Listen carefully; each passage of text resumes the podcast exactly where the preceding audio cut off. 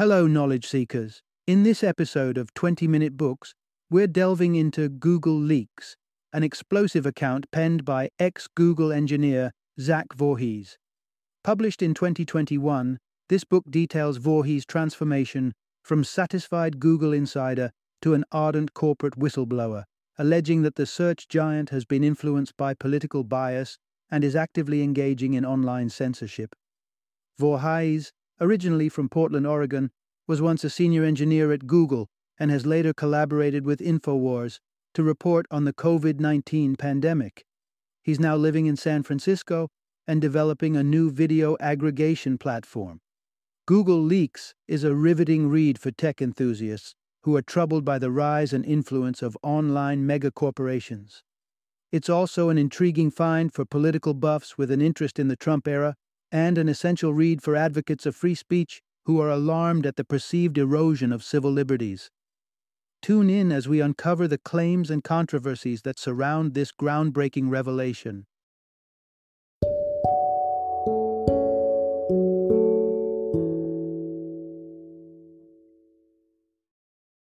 Google Leaks A Whistleblower's Expose of Big Tech Censorship.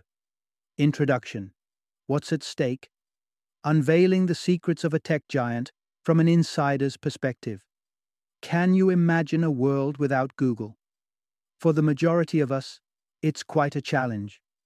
Whether we're searching for information, streaming videos on YouTube, or sending emails via Gmail, Google has seamlessly integrated into our daily lives. But do we really comprehend the intricate layers of this corporation? For most, the answer is a resounding no. And that, according to Zach Vorhies, is a significant concern. As a former Google employee, he claims that the company has been operating behind the scenes to influence political direction since Donald Trump stepped into the presidency. This narrative will follow Vorhies' journey from being an enthusiastic team member of Google to becoming a whistleblower, revealing alarming assertions against his once admired employer. Throughout the course of this story, you'll discover how Google reacted to Donald Trump's unexpected election victory, why the innocuous word covfefe sent shockwaves through the Google workforce, and what led to the surprising visit to the author's residence by a battalion of fully armed law enforcement officers. Part 1 Donald Trump's victory unveiled an unexpected side of Google. It was a typical morning in November 2016 at Google's offices in San Bruno, California, until Zach Vorhies walked in. The previous night, Donald Trump had been elected President of the United States, a fact that seemed to instigate emotional turmoil among the employees. Grief stricken faces, tearful conversations that resembled the aftermath of a personal tragedy, and absence letters filled the office. Vorhies was astounded by the extreme reaction. In a democratic society, elections are a natural occurrence a contest where your side might not always emerge as the winner. Accepting defeat graciously and striving for improvement should be the course of action, but this wasn't what he observed within Google's walls. This pivotal moment, Donald Trump's election seemed to bring about a political paradigm shift within Google. Wherever Vorhies turned, he heard colleagues grumbling about the perceived injustice of the election results and insisting on the need for resistance against Trump's administration. Initially, he dismissed this as mere talk, but everything changed when employees were asked to attend a company wide meeting live streamed from Google headquarters in Mountain View, California. The gathering had an eerie tone. Google's workforce, many donning the company's iconic striped beanie with a playful propeller on top, suddenly appeared to Vorhies as a uniformed army of political activists. During the meeting, Sergey Brin, Google's co founder and CEO of its parent company Alphabet, branded Trump's election as deeply offensive. Kent Walker, vice president for global affairs, associated the victory with xenophobia and animosity. Meanwhile, Chief Financial Officer Ruth Porat invited colleagues to comfort each other with embraces. The most concerning moment came when a staff member queried how Google could combat the supposed misinformation and fake news that catalyzed Trump's victory. Google's CEO Sundar Pichai responded in a way that both perplexed and alarmed Vorhies. Pichai proposed leveraging this situation as an opportunity to enhance machine learning and artificial intelligence. These systems had been previously used to fight issues like bullying and toxic comments. However, once they were expanded, AI and machine learning would be utilized for more significant purposes. This revelation marked Vorhies' first hint of Google's ominous intentions. Part 2 Under the guise of combating fake news, Google allegedly facilitated covert censorship. Growing up, Vorhies was a firm believer in free speech, considering it the lifeblood of a genuine democracy. His perspective on various matters was shaped by absorbing information from diverse sources and evaluating differing viewpoints. Occasionally, his beliefs were transformed by newfound knowledge or a compelling argument. This was, he believed, the essence of free speech. However, Vorhies felt that Google was challenging this natural flow of information. He sensed a resistance within the company towards fostering open discussions. It seemed to him that, within the Google ecosystem, there were predefined, correct opinions, and the organization subtly guided its users towards adopting these viewpoints, one search at a time. In essence, Vorhies perceived censorship hiding beneath Google's endeavor to battle fake news. From Vorhies's perspective, Google's fight against fake news appeared more like an attempt to control the kind of news and arguments the public could access. It seemed eerily similar to censorship.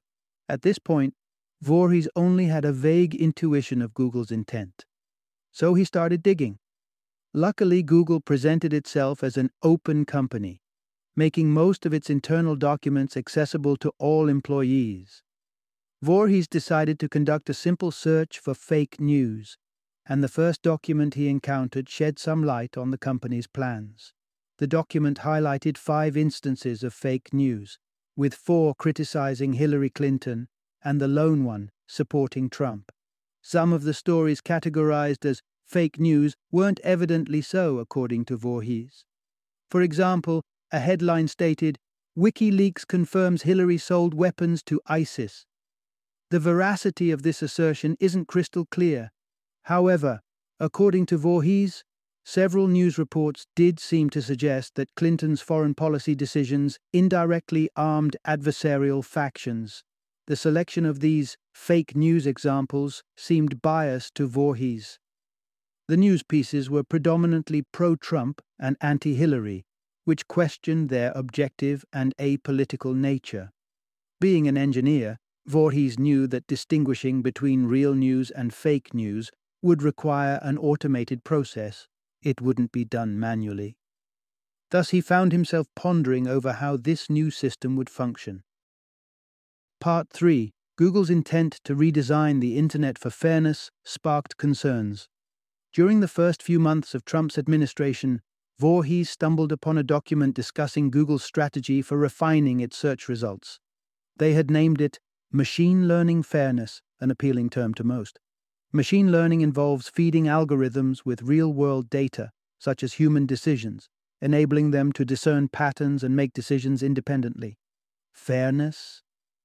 In this context, referred to an algorithm that could learn from human behavior without adopting our inherent prejudices and biases. While this might sound uncontroversial at first, it holds deeper implications. Here's the takeaway Google's plan was to recreate the Internet to make it fair. As he delved deeper into the document, Vorhies discovered more. Alongside machine learning fairness, a related concept, algorithmic unfairness, was introduced. This notion was something that machine learning fairness aimed to mitigate. Let's understand this better with an example from the document.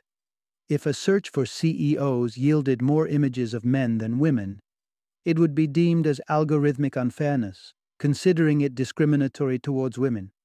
Vorhies felt a pang of unease. What if there genuinely were more male CEOs than female? Wouldn't mirroring the reality be fair rather than algorithmically unfair? The document suggested that Google might not agree. Occasionally, true fairness could mean portraying things as they ought to be, not as they are.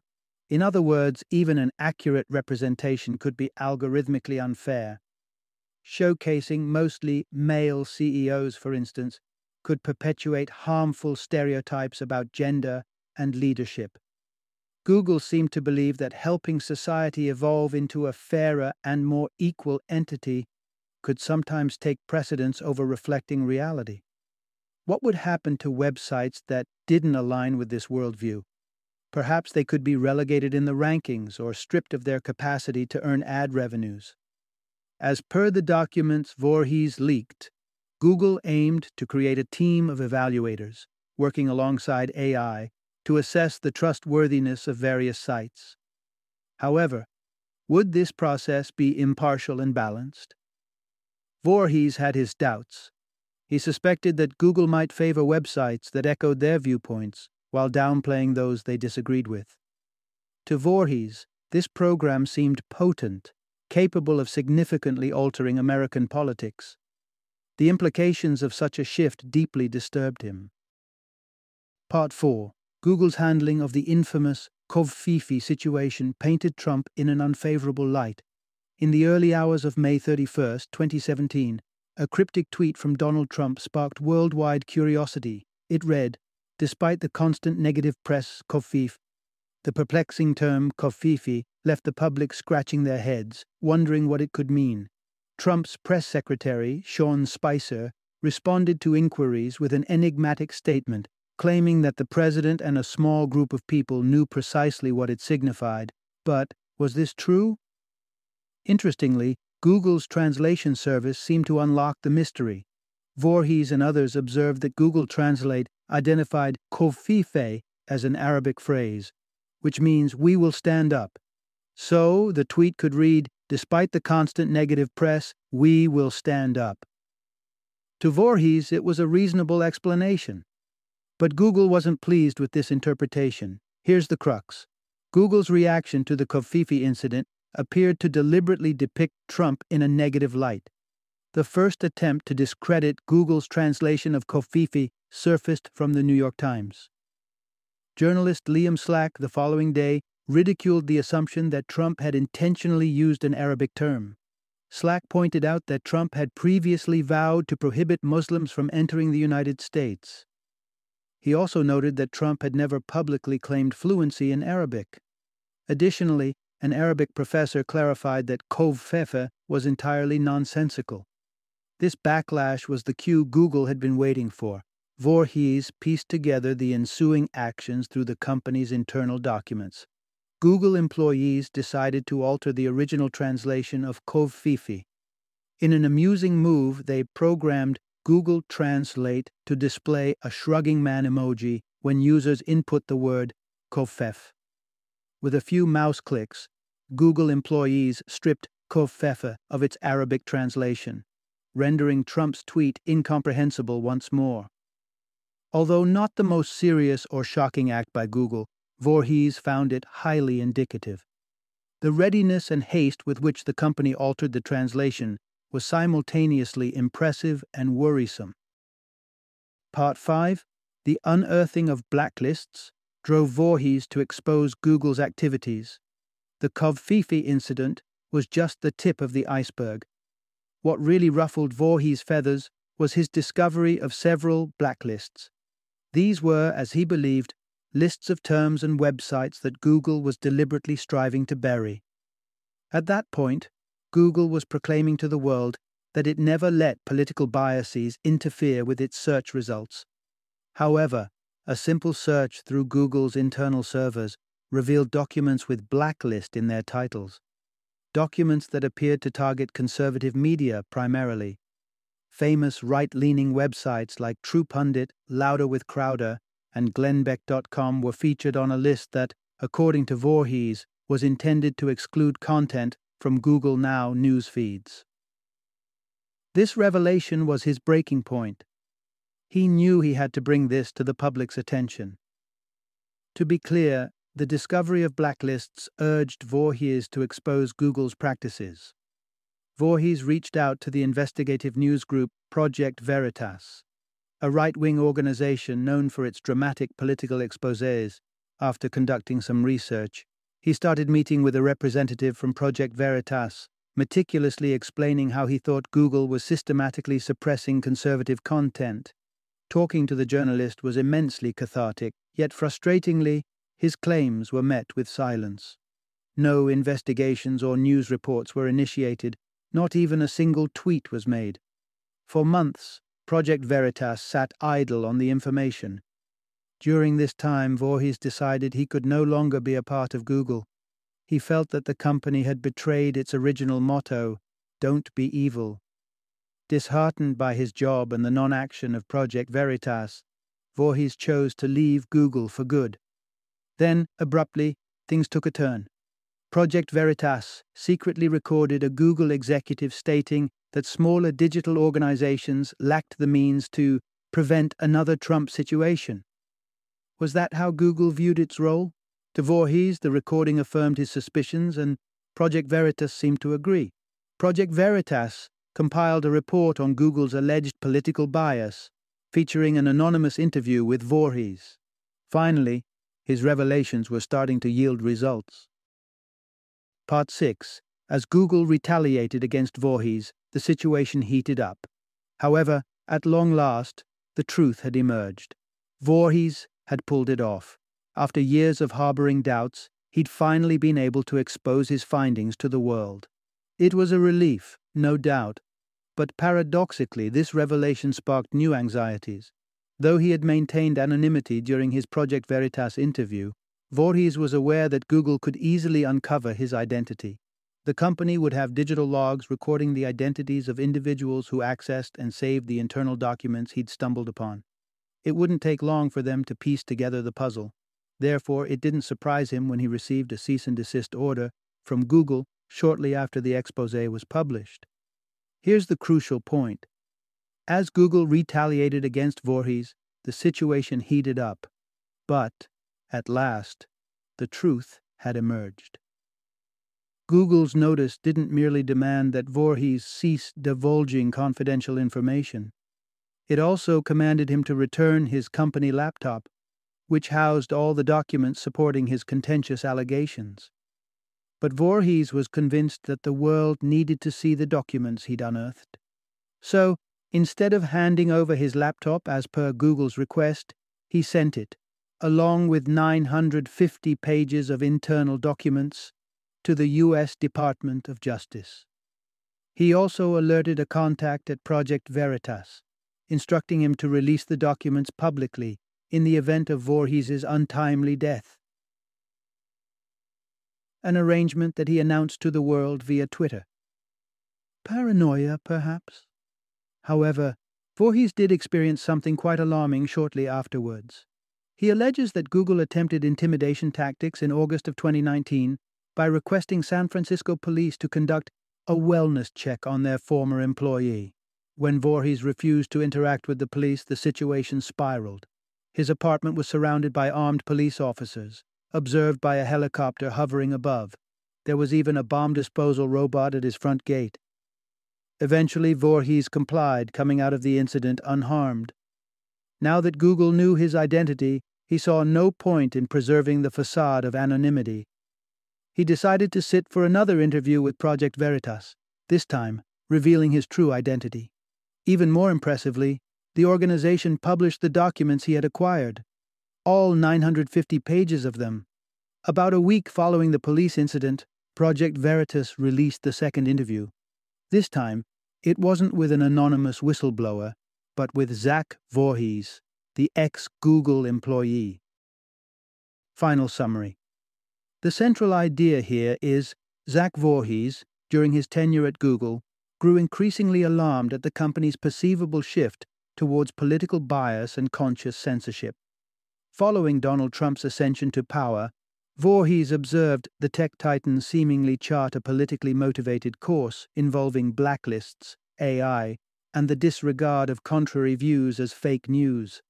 Ultimately, these concerns weighed heavily on him, driving him to disclose his claims publicly, unveiling Google's internal workings.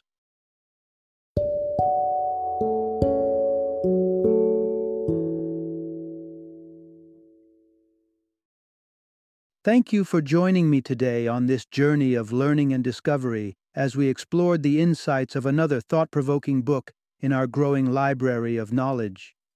If you've enjoyed our time together, please take a moment to follow our podcast, give us a five star rating, and share 20 minute books with other knowledge seekers.